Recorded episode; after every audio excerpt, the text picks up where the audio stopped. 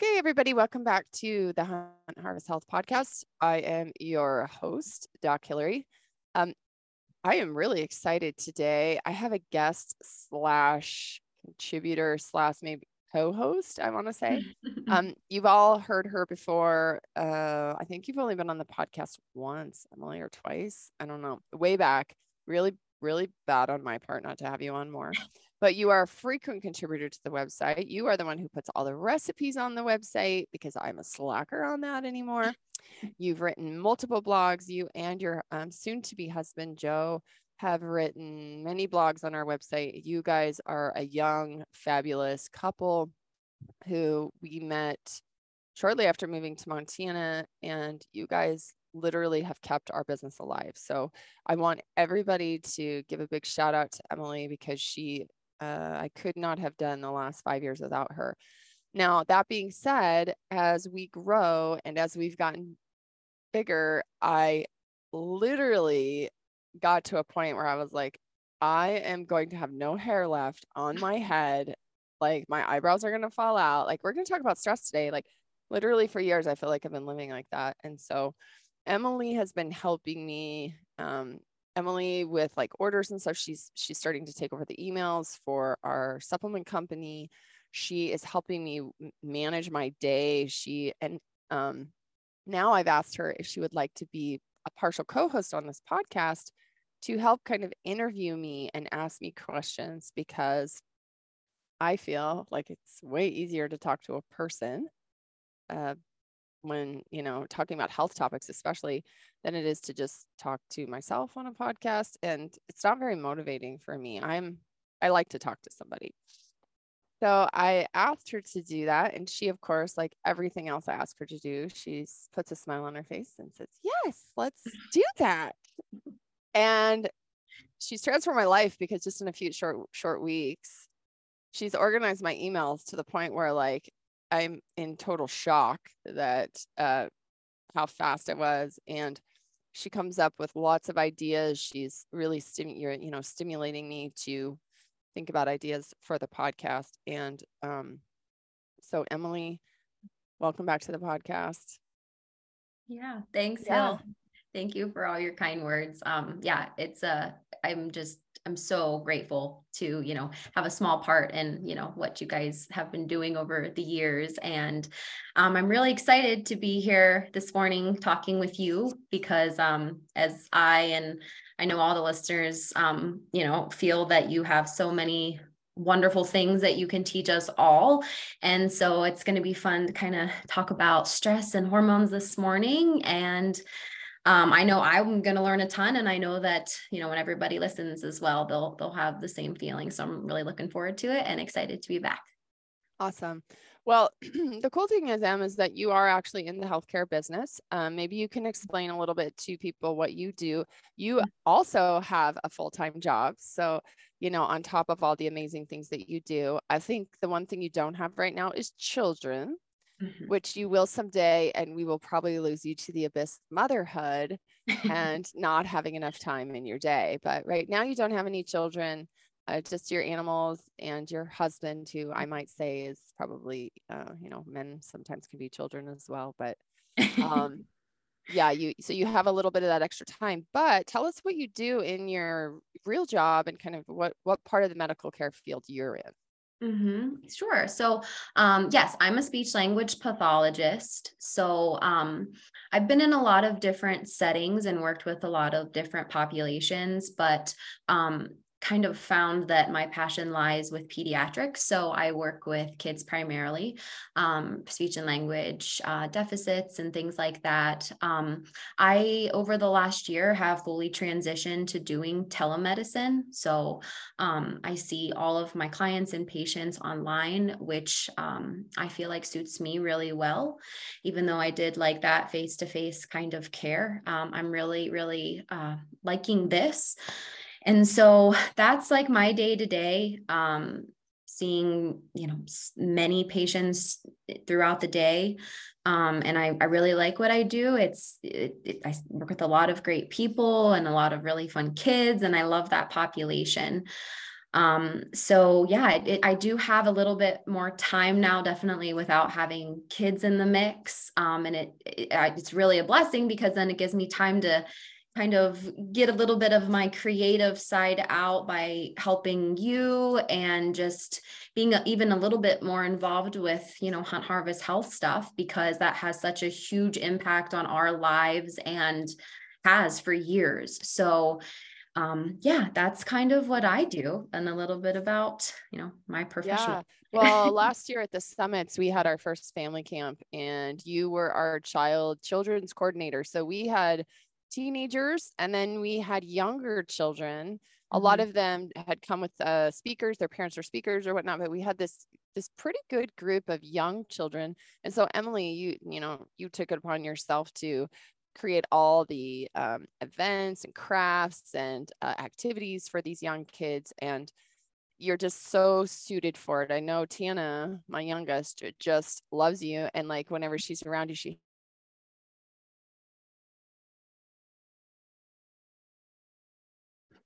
working with children and you can tell that you know just from the summits and the stuff that you've done and and also to give a shout out to you and joe you guys have been at most all of our summits and helped us and um, it's it's been great so um, mm-hmm. i'm excited too to have you on here with me and um, today i think what we should just do is we picked a topic based on a lot of questions that I get and just interest. And what we're going to do is I'm just going to have you shoot some questions to me and we can just chat about these these topics. And um, we might do this more frequently than not.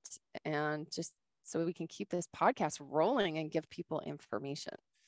So uh, the topic today is cortisol. And likely what's going to end up happening is this topic is going to turn into the topic of stress. Um, stress is a topic that we could talk about for hours, probably days and weeks. And, uh, but I think I get a lot of questions about cortisol. People are very interested in wanting to know more about it and what it you know, how it's functioning in the body, but also uh, like what is it doing under stress and what is it doing to us. So I think you came up with some questions that we've seen regularly and uh, maybe we should just start there and kind of go with that. Okay, sounds good. Cool. Yes. Awesome. Yeah, I just kind of compiled a few questions that um, you know I thought I am interested about, and I thought you know everybody must be as well. And this is such a prevalent um, topic for everybody. So yeah, um, I will just start off. So my first question, I thought it was a, a good kind of start to this topic. Mm-hmm. Um, I was hoping that you could just for the listeners explain what is cortisol, and um, also tying it into that cortisol awakening response as well. Okay, so yeah, cortisol is a hormone um, that is produced by the adrenal gland. It's in a group of hormones called the glucocorticoids. Um, and it's kind of a big long words, but if you think of the first part of the word, it's glucose. So it has to do with glucose. Um, and it is produced in there's the adrenal gland are two little glands that sit on top of your kidneys. So you have one on each kidney. They're very tiny, like in a human, they're, I mean, so tiny. They're kind of like a marble. Um, and they're encased in a ton of fat that sits that suet fat that sits on top of the kidney. We've talked about this in just even harvesting animals a lot at the summits and other things like um, you know, where is the adrenal gland? In the humans, it's on the kidney, and in most other animals, it's in that same area. Um, so cortisol is produced by a part of the adrenal gland called the adrenal cortex.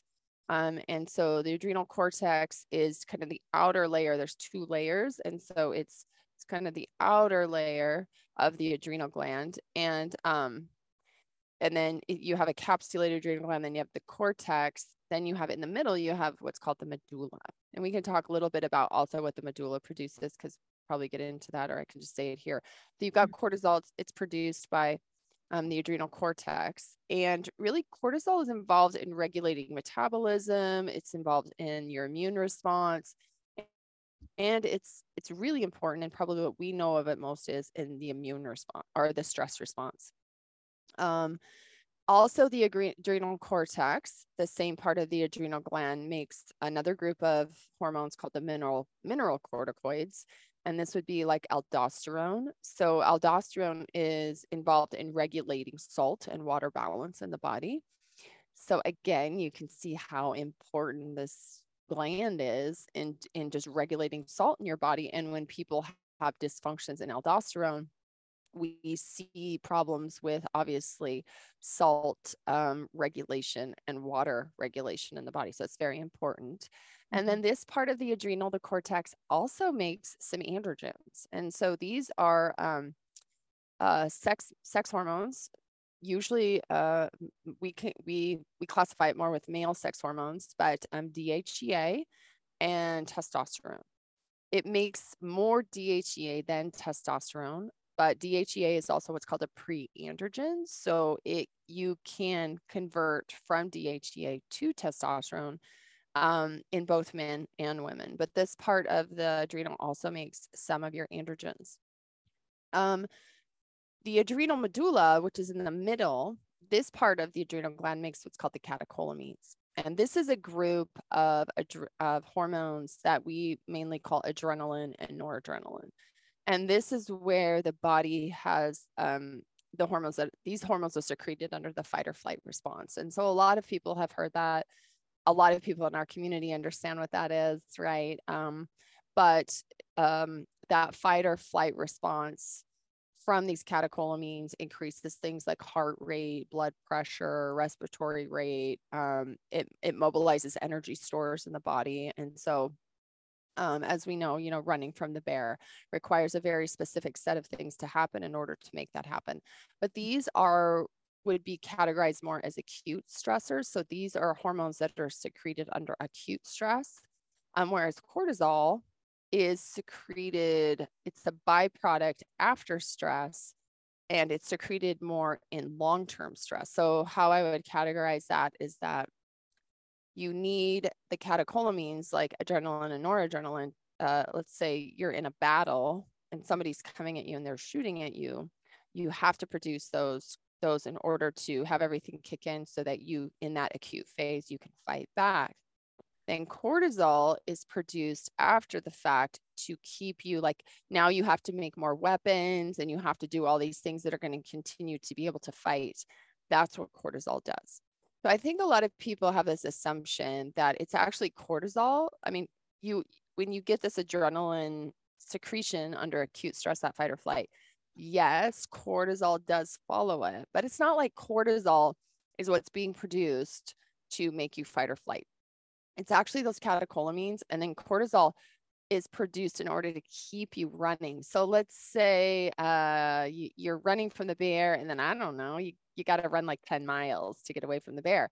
Well, mm-hmm. those catecholamines are going to wear off really quick. So that's where cortisol kicks in. Cortisol now is going to make it so that you can keep running those extra 10 miles, right? And it's going to do all the things that it does, like, you know, regulate your metabolism and help you um, regulate that stress response a little bit better. So that's kind of the anatomy of where these hormones come from and what the adrenal gland does. Um, the adrenal gland also produces in women, um, well, mainly after menopause. It's where you produce your estrogen. And it's mainly producing an estrogen called estrone, which is the main postmenopausal estrogen. And um, and again, it's producing testosterone and androgens. So the postmenopausal woman is actually producing some estrogen. She's producing it from her adrenal gland. It's very small amount and she's producing androgens, her testosterone and stuff. So the ovary, but the ovary in reproductive women is making most of those, you know, most of her estrogen, most of her testosterone, but the adrenal gland is making her DHEA, some androgen. And then when she goes through menopause, the adrenal gland kind of takes over. And we can talk about differences in male and men and women, but mm. um, that's the anatomy of that. Um, so your second question was the cortisol awakening response. And I think this is something a lot of people don't haven't ever heard of. It's more of a medical lingo that mm-hmm. we use when we're testing cortisol. Um, and maybe I should chat about that real quick. Like testing cortisol, uh, typically when you do serum, they're looking at there's different times of the day. So cortisol typically kind of the circadian rhythm of cortisol is its highest in the morning and really, after 30 minutes to 60 minutes after waking, it starts going down for the rest of the day. So your cortisol is highest in that morning, and that is what's called the cortisol awakening response. Um, when you're doing a serum test, if you went on first thing in the morning, most people are not going and getting their blood drawn 30 minutes after waking up. So mm-hmm. this can be difficult, but for serum levels, which would be blood levels, um, you'd want to get a morning draw and there's a range there that you want it to be in. And typically that range is going to change if you got your cortisol drawn in the middle of the day versus the afternoon day. Those reference ranges are going to be different. And so obviously with serum, you want to fall within the reference range. Now, personally, and, and the way we tested at work and the way we've been testing for years is that cortisol awakening response is done through saliva. You can also now do it through urine, and that's through the Dutch test. Um, and a lot of women who are older and are trying to figure out their hormones, they maybe heard of the Dutch test. It's become a lot more popular. These are urine metabolites, and um, it tests can test all of your steroid hormones um, in the urine. And that's because you produce hormones and then you pee the metabolites. Your body breaks those hormones down into metabolites and has to eliminate them. And you eliminate those metabolites through the kidney. And so the cortisol, um, you can see how much metabolite is in the urine, and then that can help you determine how much actual cortisol production was probably going on in the body. So when we test these metabolites, and also you can do it in saliva for cortisol. Um, when you test this, you're going to take five collection. You're going to take five collections over the day because you're going to think about those different times of the day with cortisol, waking 30 minutes after, 60 minutes after, later in the afternoon and then before bed. And then also people that struggle with insomnia will will do like a collection in the middle of the night. So if you wake up in the middle of the night, you take your collection then. And then they average all those together and then they pull this like and then they look at each one for a day and they create what's called this cortisol awakening response. And it gives us a diagram of basically how you were secreting cortisol on that day. Um, and it gives a pretty good predictor over time of what your cortisol is doing. And uh, yeah, it's it's really interesting because um, there's lots of different patterns that can happen. But the typical pattern is we have a reference range for that person, and we want that person to fall within the reference range. So we want you to wake up. Um, you know, cortisol uh, secretion is stimulated by stress, and going back to a little bit more of anatomy is that the brain um, is there's two hormones in the brain. One is produced by the hippocampus, CRH, which then tells the pituitary to secrete a hormone called AT, um, ACTH. And then ACTH says to the adrenal, it's time to make cortisol.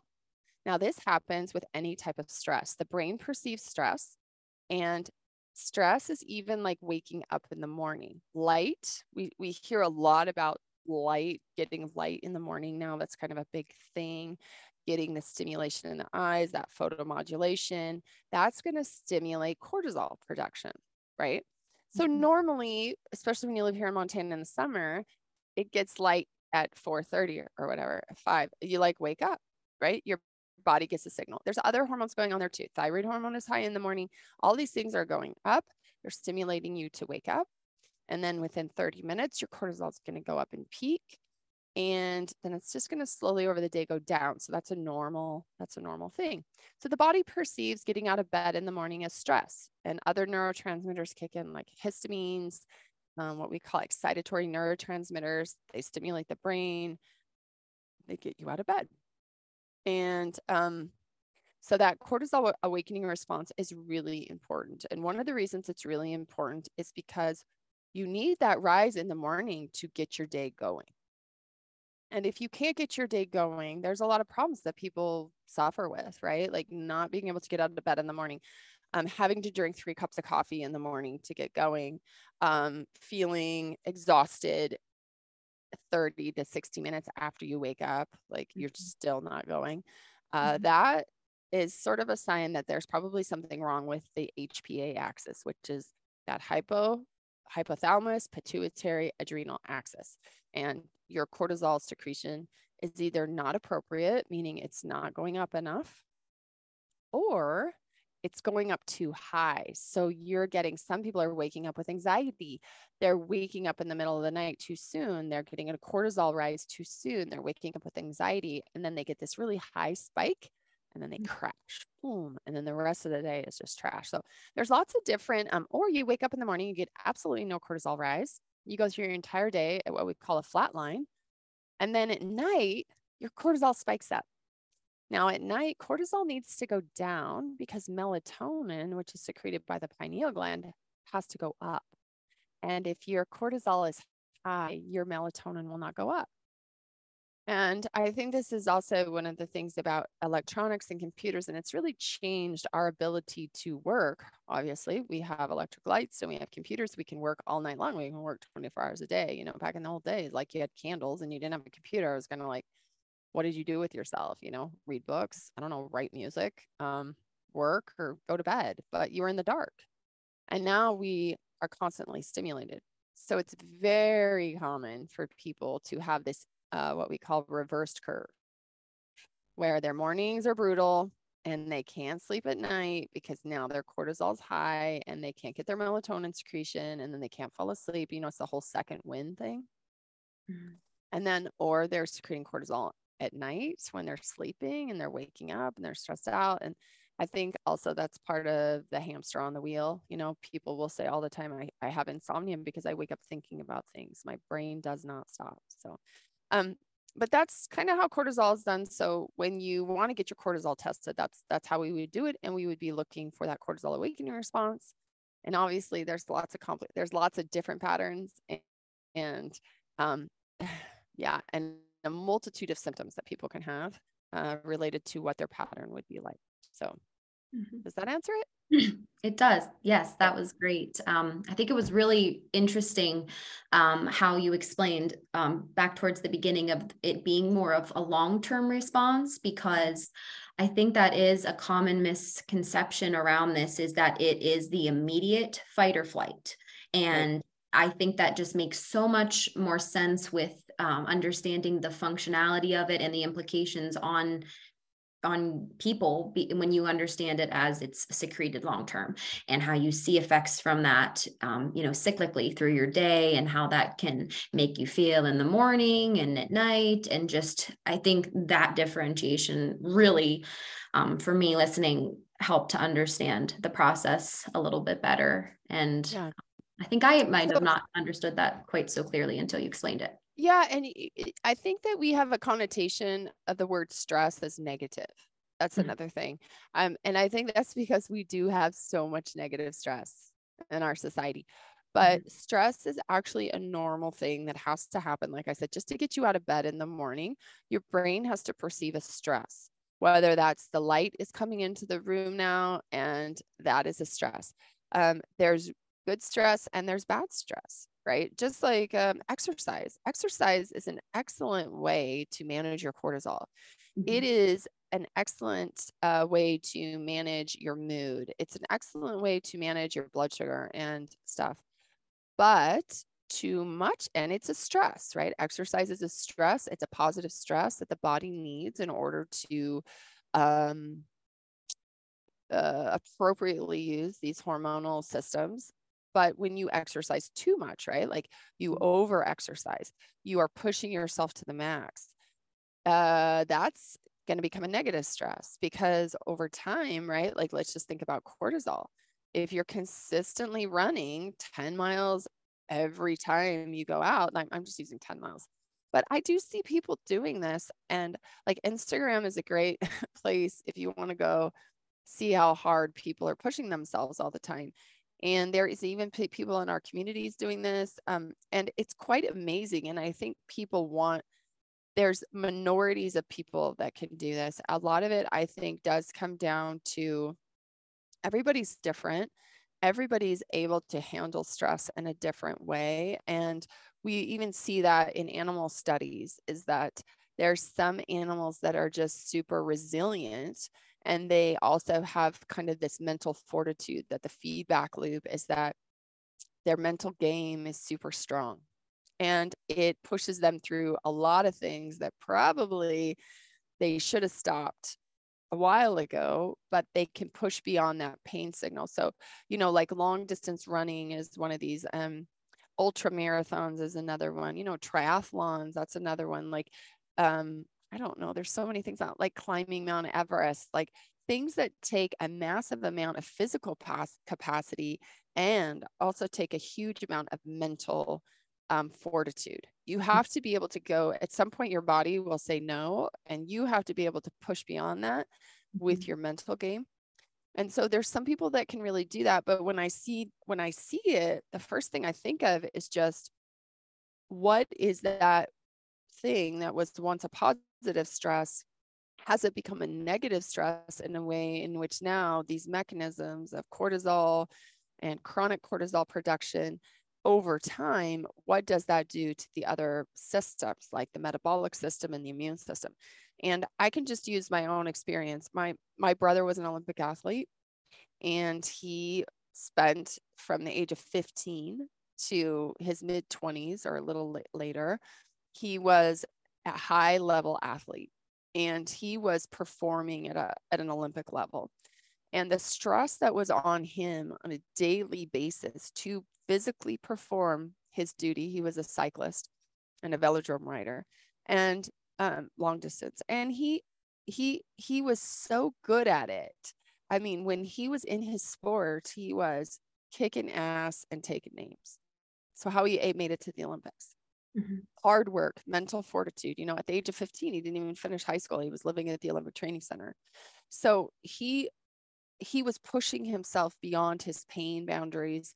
He was learning. Um, he he taught himself basically how to overcome the stress signals that come on when you're going, you're pushing beyond what would be considered just positive stress. And I think anybody at that level, that's what they're doing. Mhm. Um, you know, that's why we look up to these people. That's why we we idolize these people in a lot of ways. You know, in culture, we idolize the people that are the outliers.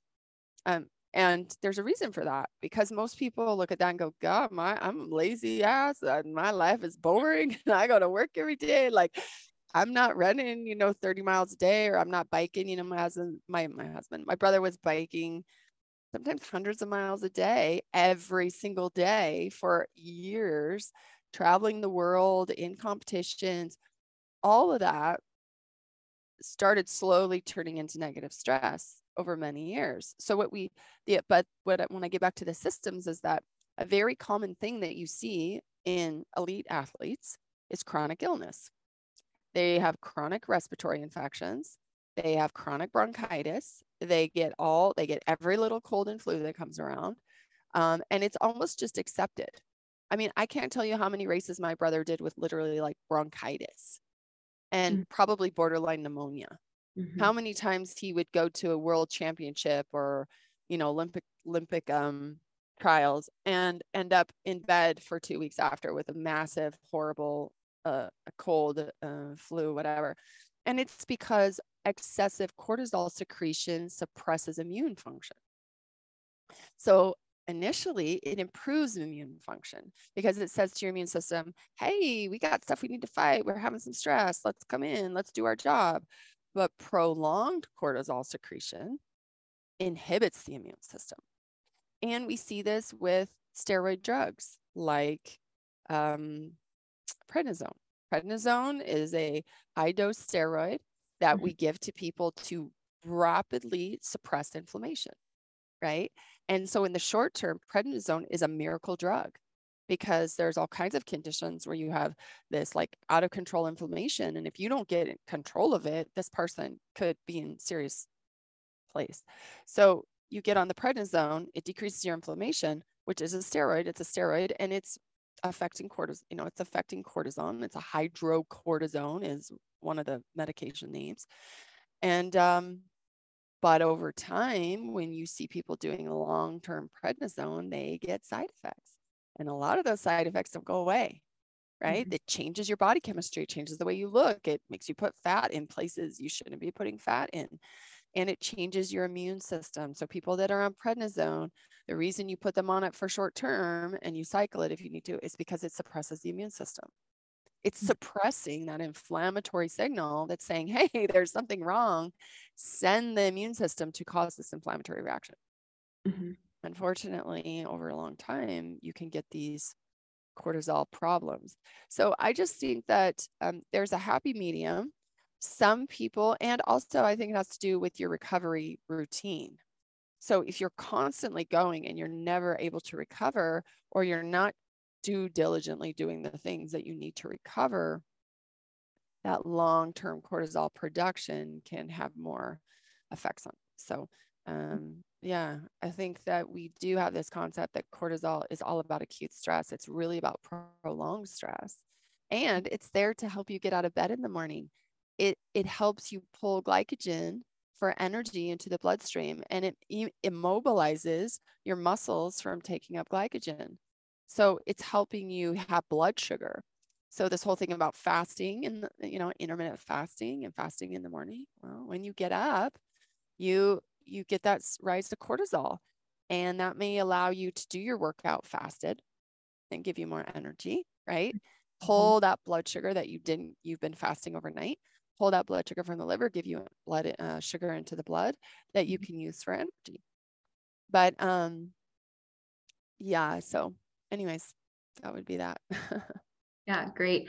I think that's just so important to um, kind of highlight that the goal should not be no stress and there's good stress and there's bad stress and i think that especially nowadays with the influence on social media seeing like you said these people that you know you can watch them all the time and see what they're doing and make yourself feel that you're not doing enough um, but it's so important to kind of figure out for you as an individual where that like you said happy medium between you know your absolute hardest pushing you know pushing your boundary line in between that and like the minimal effective dose that term of what's the least i can do to have a benefit while still being resilient and building building this fortitude and exercising and being stimulated in ways that we individually need so um yeah i think that makes sense and is really interesting about how you said those people that kind of um, exist as outliers, what we mm-hmm. see long term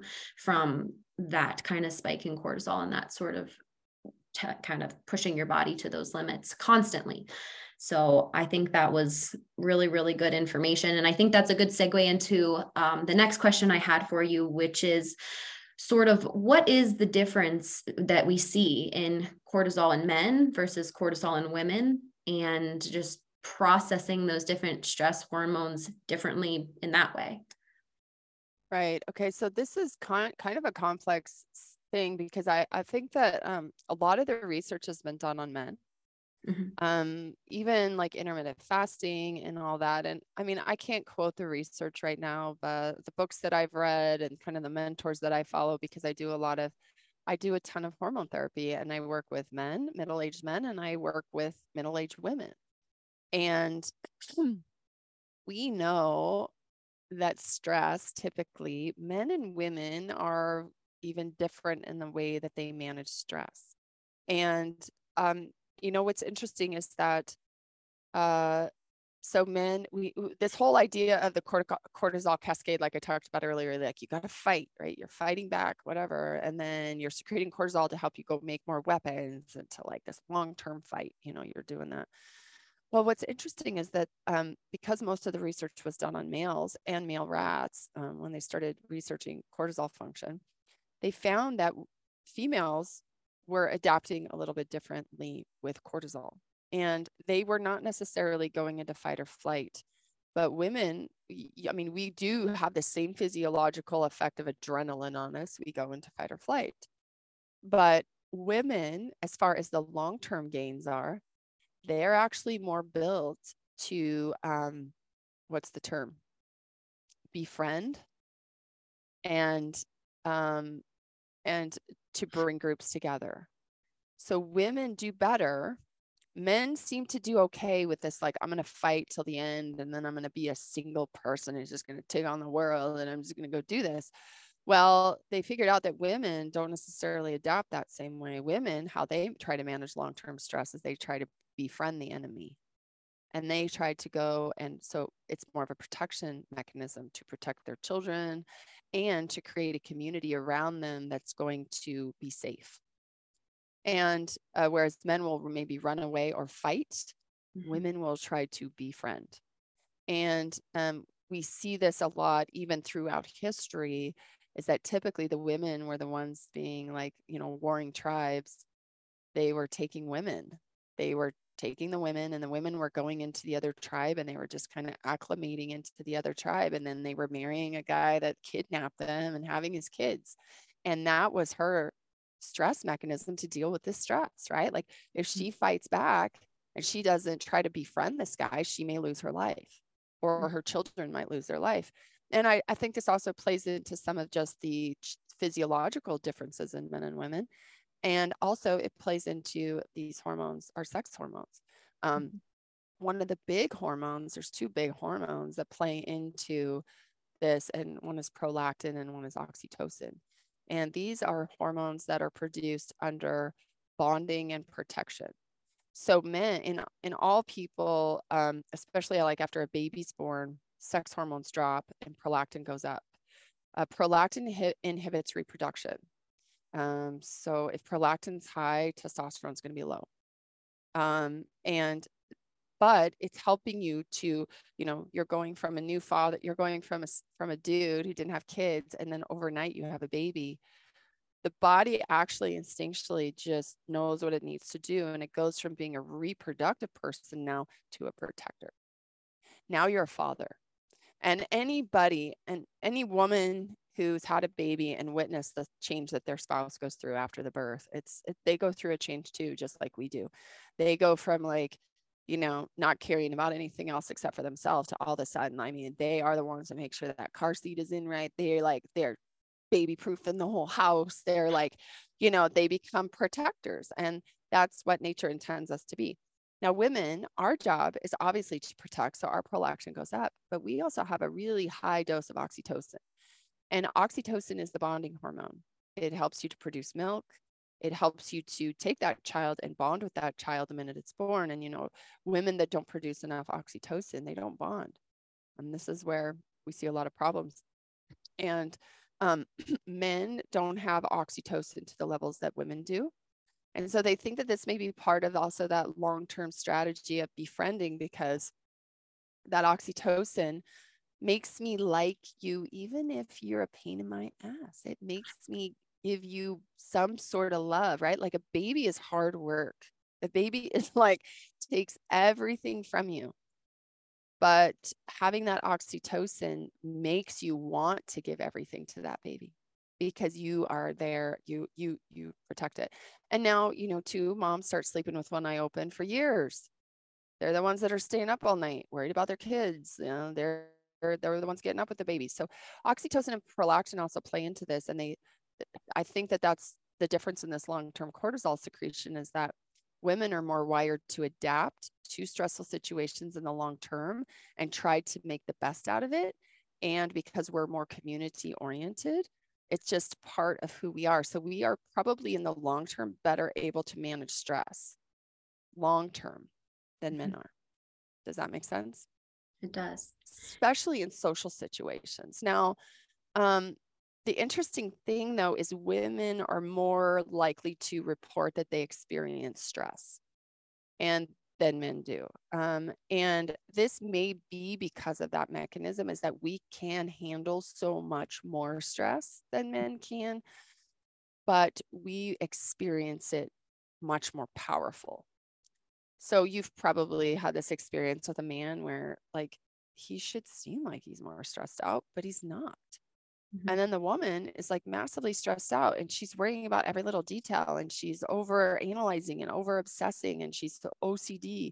Now, there's definitely men like this. I'm not saying all men are like this, there's people like this, but men, women tend to um, do that. And this may be because of estrogen and this may be because of that oxytocin right? And and that um, thing. But women do report feeling more anxious more overwhelmed and and they feel more stressed. Um, i also think again just based on estrogen and oxytocin i think women quote unquote feel more. They feel their emotions more.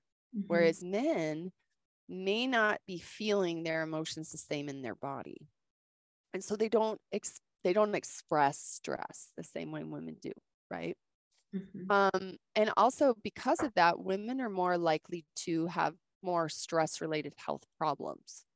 Um, and they're more vulnerable to uh, those negative health uh, effects of stress. Um, So, one of the interesting things about depression in our culture, which is rampant, uh, which I think if everybody could kind of understand how like your hormones are working in your body, maybe we'd be less stressed, we'd be less hard on ourselves. I don't know. But um, long-term cortisol produ- production, like we talked about, like the, the long-term game, uh, if you have excessive amounts of cortisol being secreted over time, you will be depressed.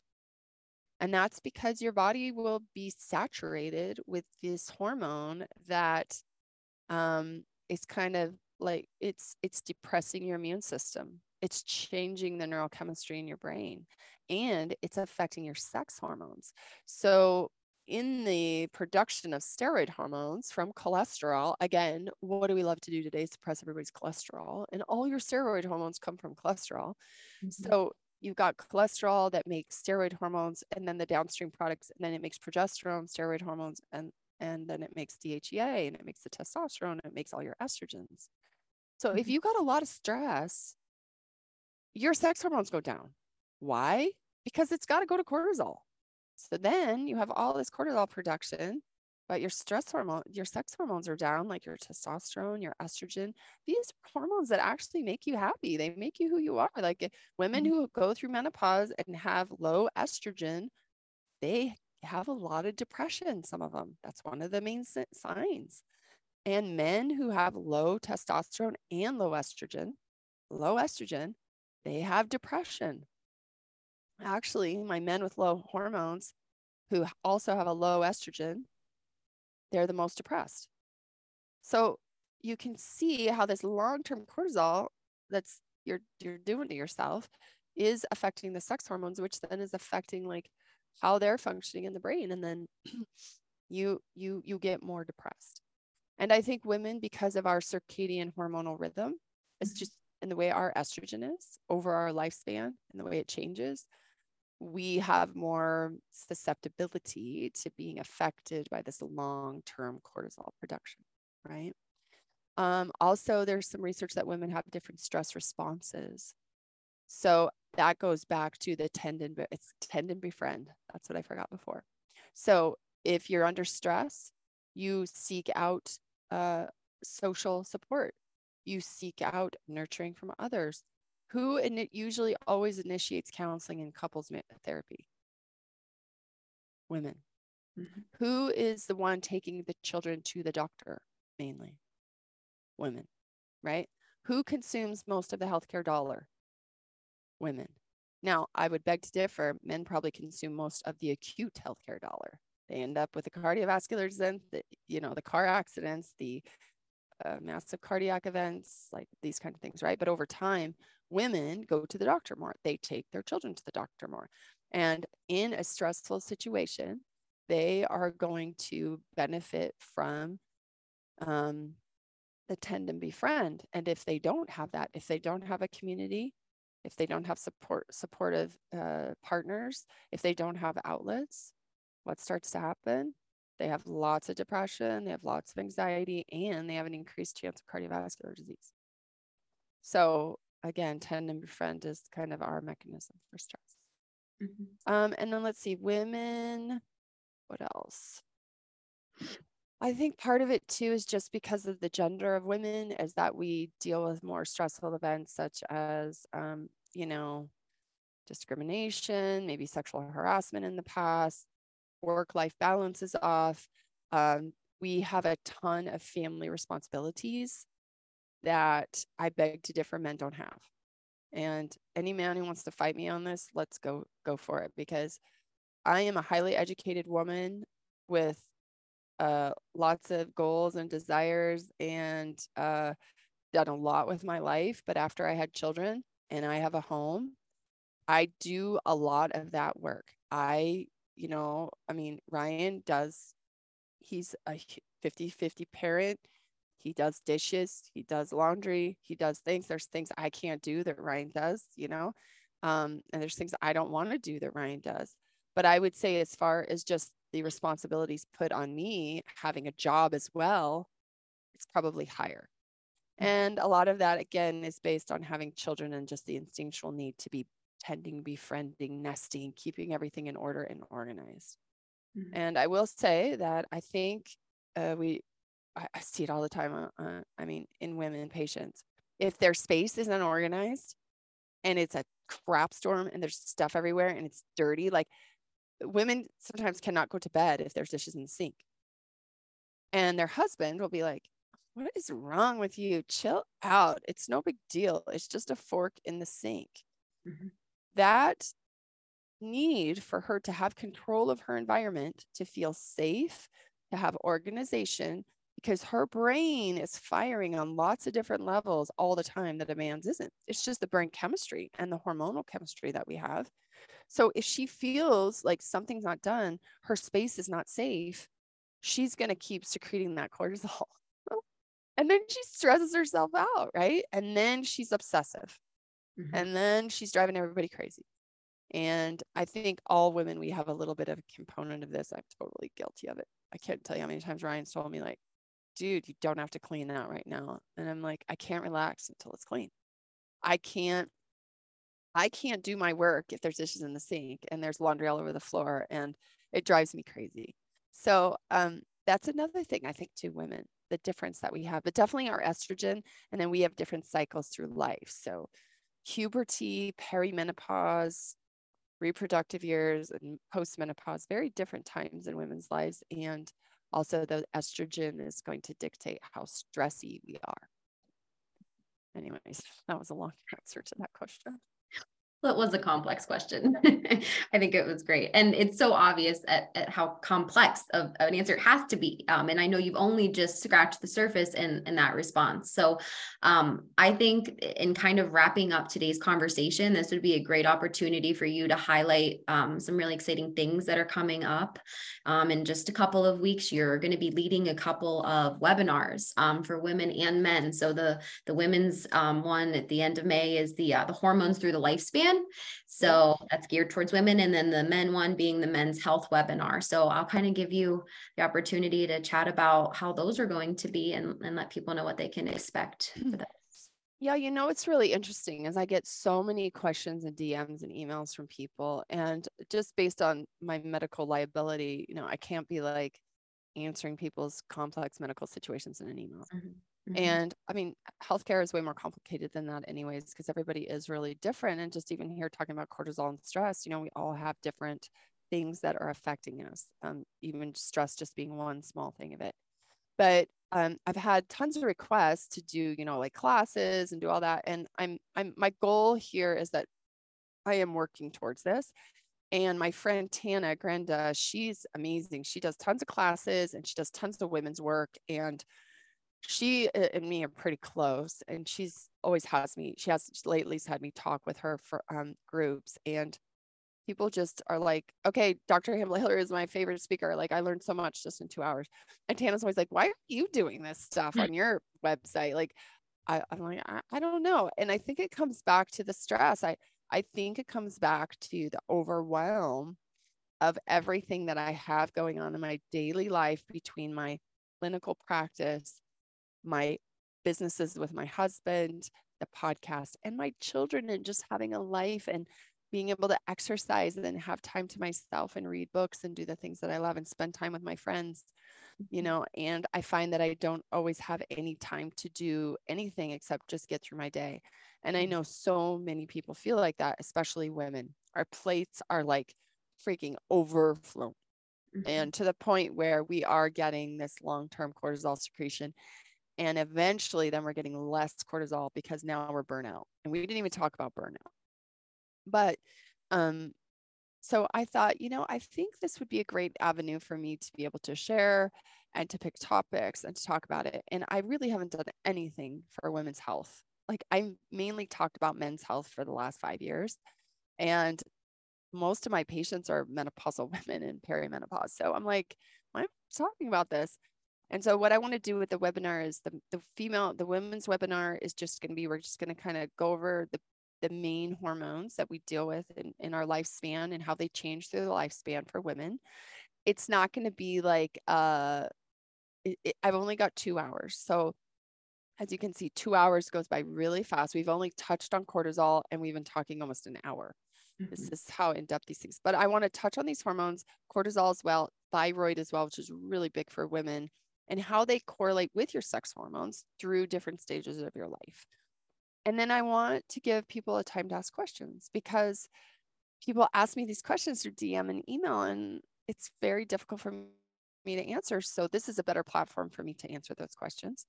And then the men's health is going to be, yes, kind of the same topics, but we're also going to talk a little more about metabolic and vascular health, which does play in a lot for men. And metabolic, I mean like insulin and just over time, because men do suffer from cardiac events, women do too. Of course, that kills more women just like it kills men. But uh, those are kind of topics that I see in my practice. So we're going to talk more, you know, the hormones and that kind of thing. And my plan is that in these, um, my plan is to grow this and also have like a mastermind group. So have groups where I'm actually working more one-on-one with patients, like in a group setting.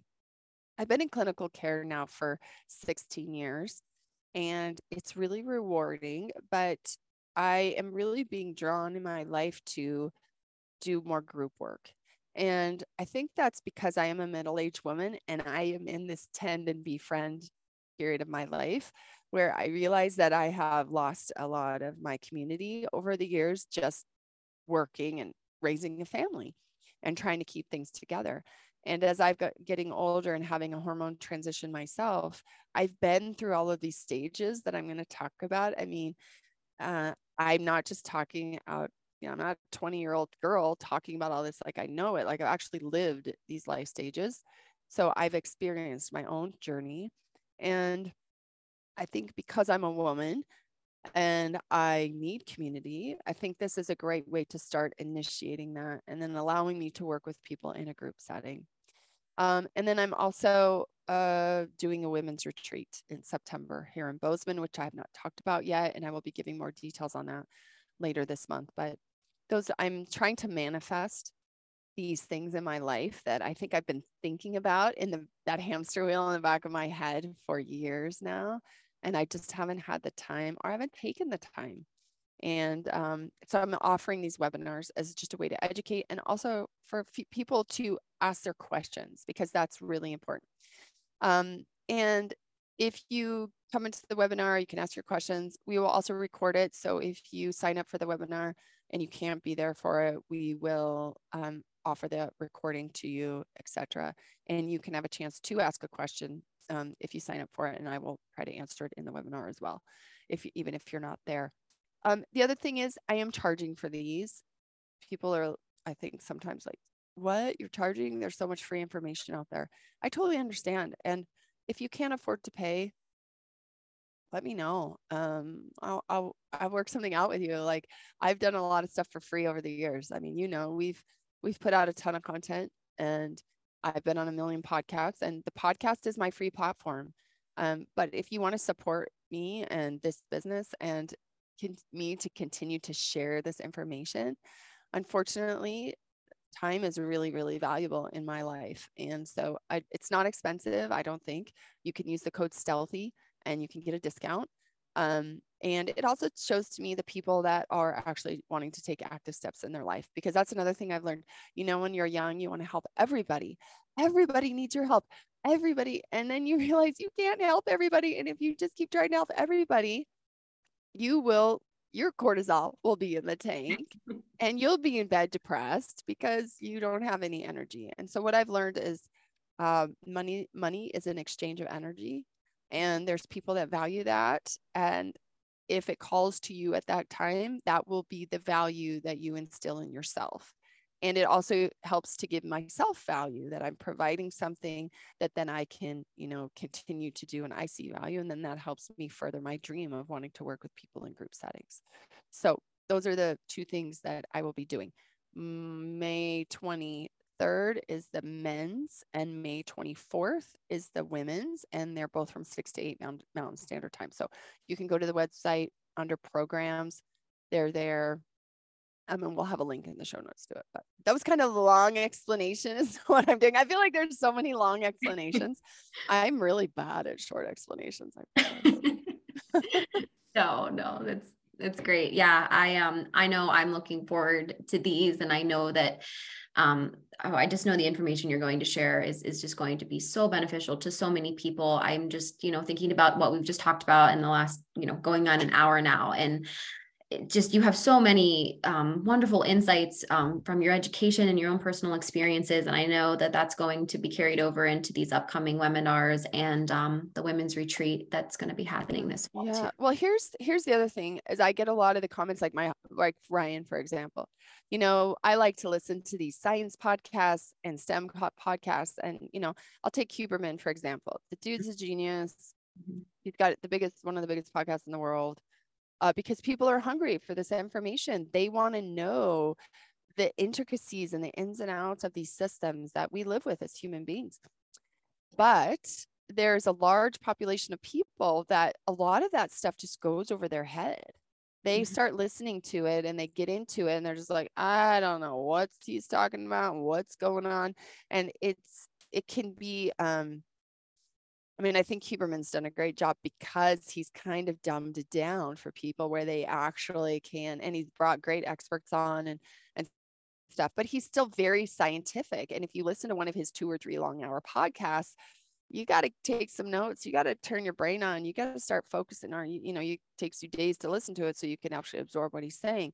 So for me, I really want to just give actual, like, real life advice and make it so that everybody can maybe understand it that's applicable to their life.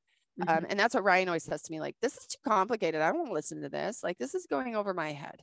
Mm-hmm. And so, if it's going over Ryan's head and he's married to me, I'm always like, well, I should make this so that it people can get something valuable out of it without feeling like they are in a science class trying to even understand the lingo. Mm-hmm. And I I look back at my previous podcasts and I I think, well, maybe I haven't been scientific enough. I haven't I haven't quoted enough studies. I haven't done all this stuff where because a lot of the podcasts I listen to are like that, physicians talking like that, mm-hmm. quoting studies, doing this, doing that. And then I realized like, but the population of people that I'm talking to are the average everyday working blue collar person who mm-hmm. wants to listen to a good podcast and get some useful information.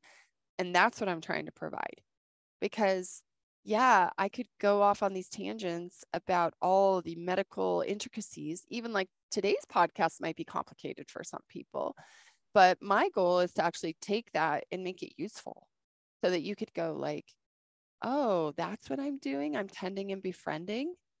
You know, oh, I'm running away from my stress because, or, oh, that maybe that's why my immune system's depressed because I'm overdoing it, right? Instead of just giving all these very fancy biochemical like explanations and then people just turn out they tune out because they one our brains are so full of stuff and our attention spans are really short my attention span has gotten shorter mm-hmm.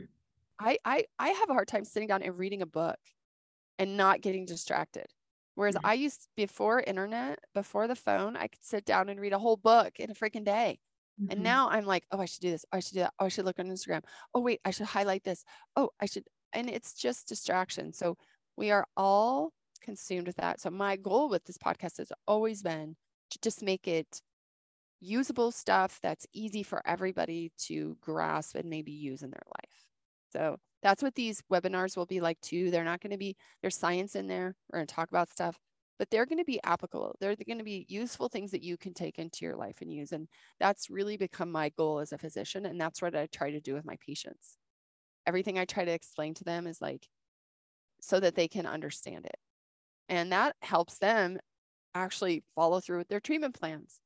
Because if you make things too complicated, the average person is just like, this is too overwhelming. I can't do it. Mm-hmm. So that's that's why um, I think that you know the conversational thing is the way i like it the best because it makes it easier for people to um, go oh yeah i get that. I feel that.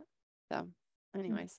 I'm very excited to announce that i am going to be doing two health webinars this month in may. The reason i'm doing the webinars is a bunch of different reasons, but one is it's a great way to share a lot of information with people that actually care about it and want to learn. And it's an awesome time for you to ask your questions to me live. I get a lot of emails, I get a lot of DMs with medical questions and things I just really can't answer through an email or a DM. Um, and sometimes I just don't respond. I can't answer all those questions. And so the webinar is helpful in that I can give you valuable information on the topics that I'm going to talk about.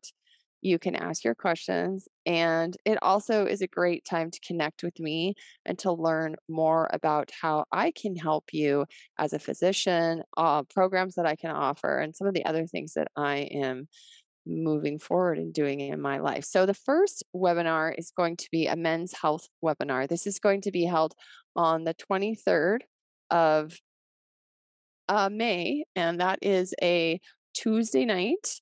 And uh, really, this webinar is going to cover a few different things about men's health. So, obviously, we're going to be talking about and breaking down hormone health, uh, which I think is a big concern for a lot of men, and it should be. Um, but we're also going to talk about how your metabolic health, your vascular health, or your cardiovascular health, how that plays into your hormonal health.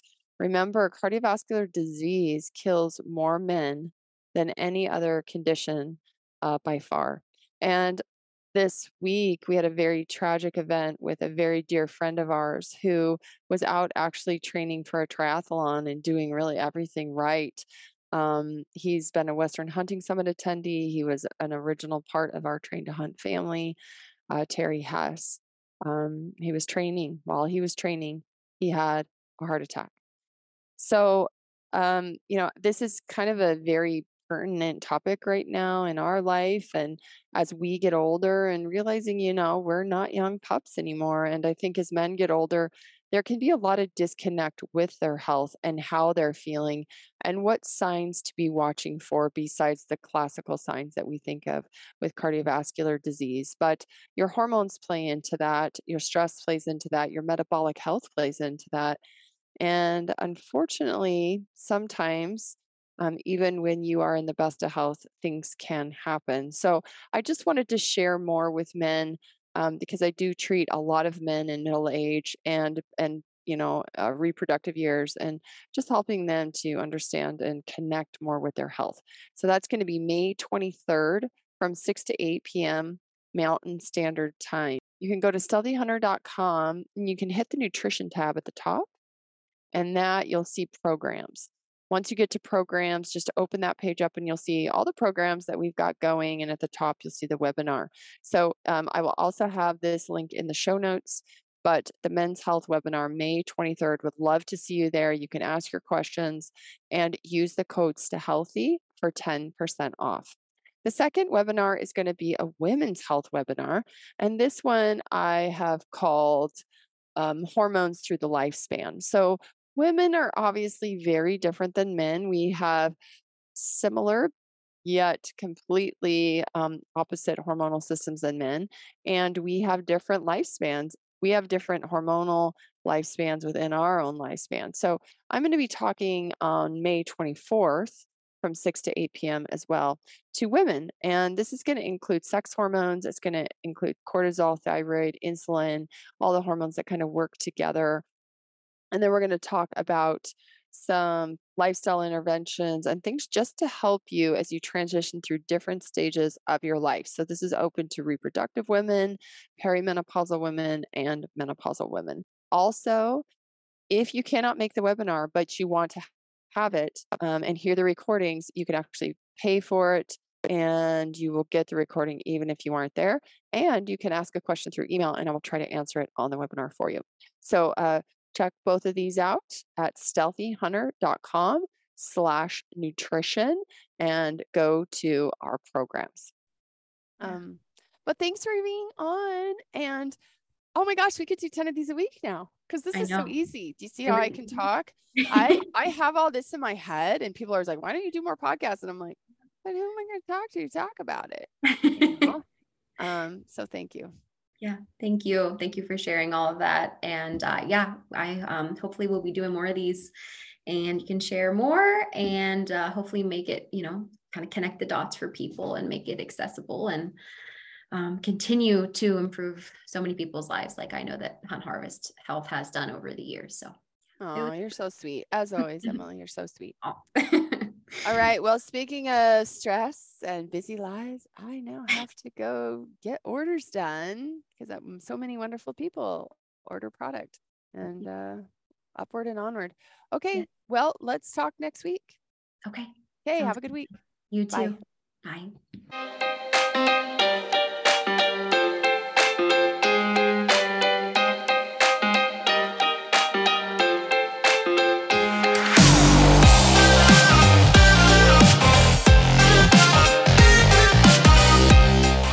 It's the middle of May, and I wanted to give everybody a heads up that our favorite our favorite company, Harvest Right Freeze Dryers, is having one of their biggest sales of the year. Uh, this is like their Black Friday sale, and it is $500 off a freeze dryer, and that also includes a premier pump, which is $795 value. So, if you are interested in getting one of the best deals of the year on a freeze dryer, head over to our page at sthealthyhunter.com slash partners sthealthyhunter.com slash partners and you will see the banner for the harvest right freeze dryer and the may sale $500 off. So if you want your freeze dryer go get it now. You've got a couple weeks left.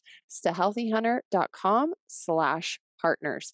You can also check out all of our other partners that we work with right now. Using those links, you can go through and save money, get discounts, and of course, you will continue to support this podcast.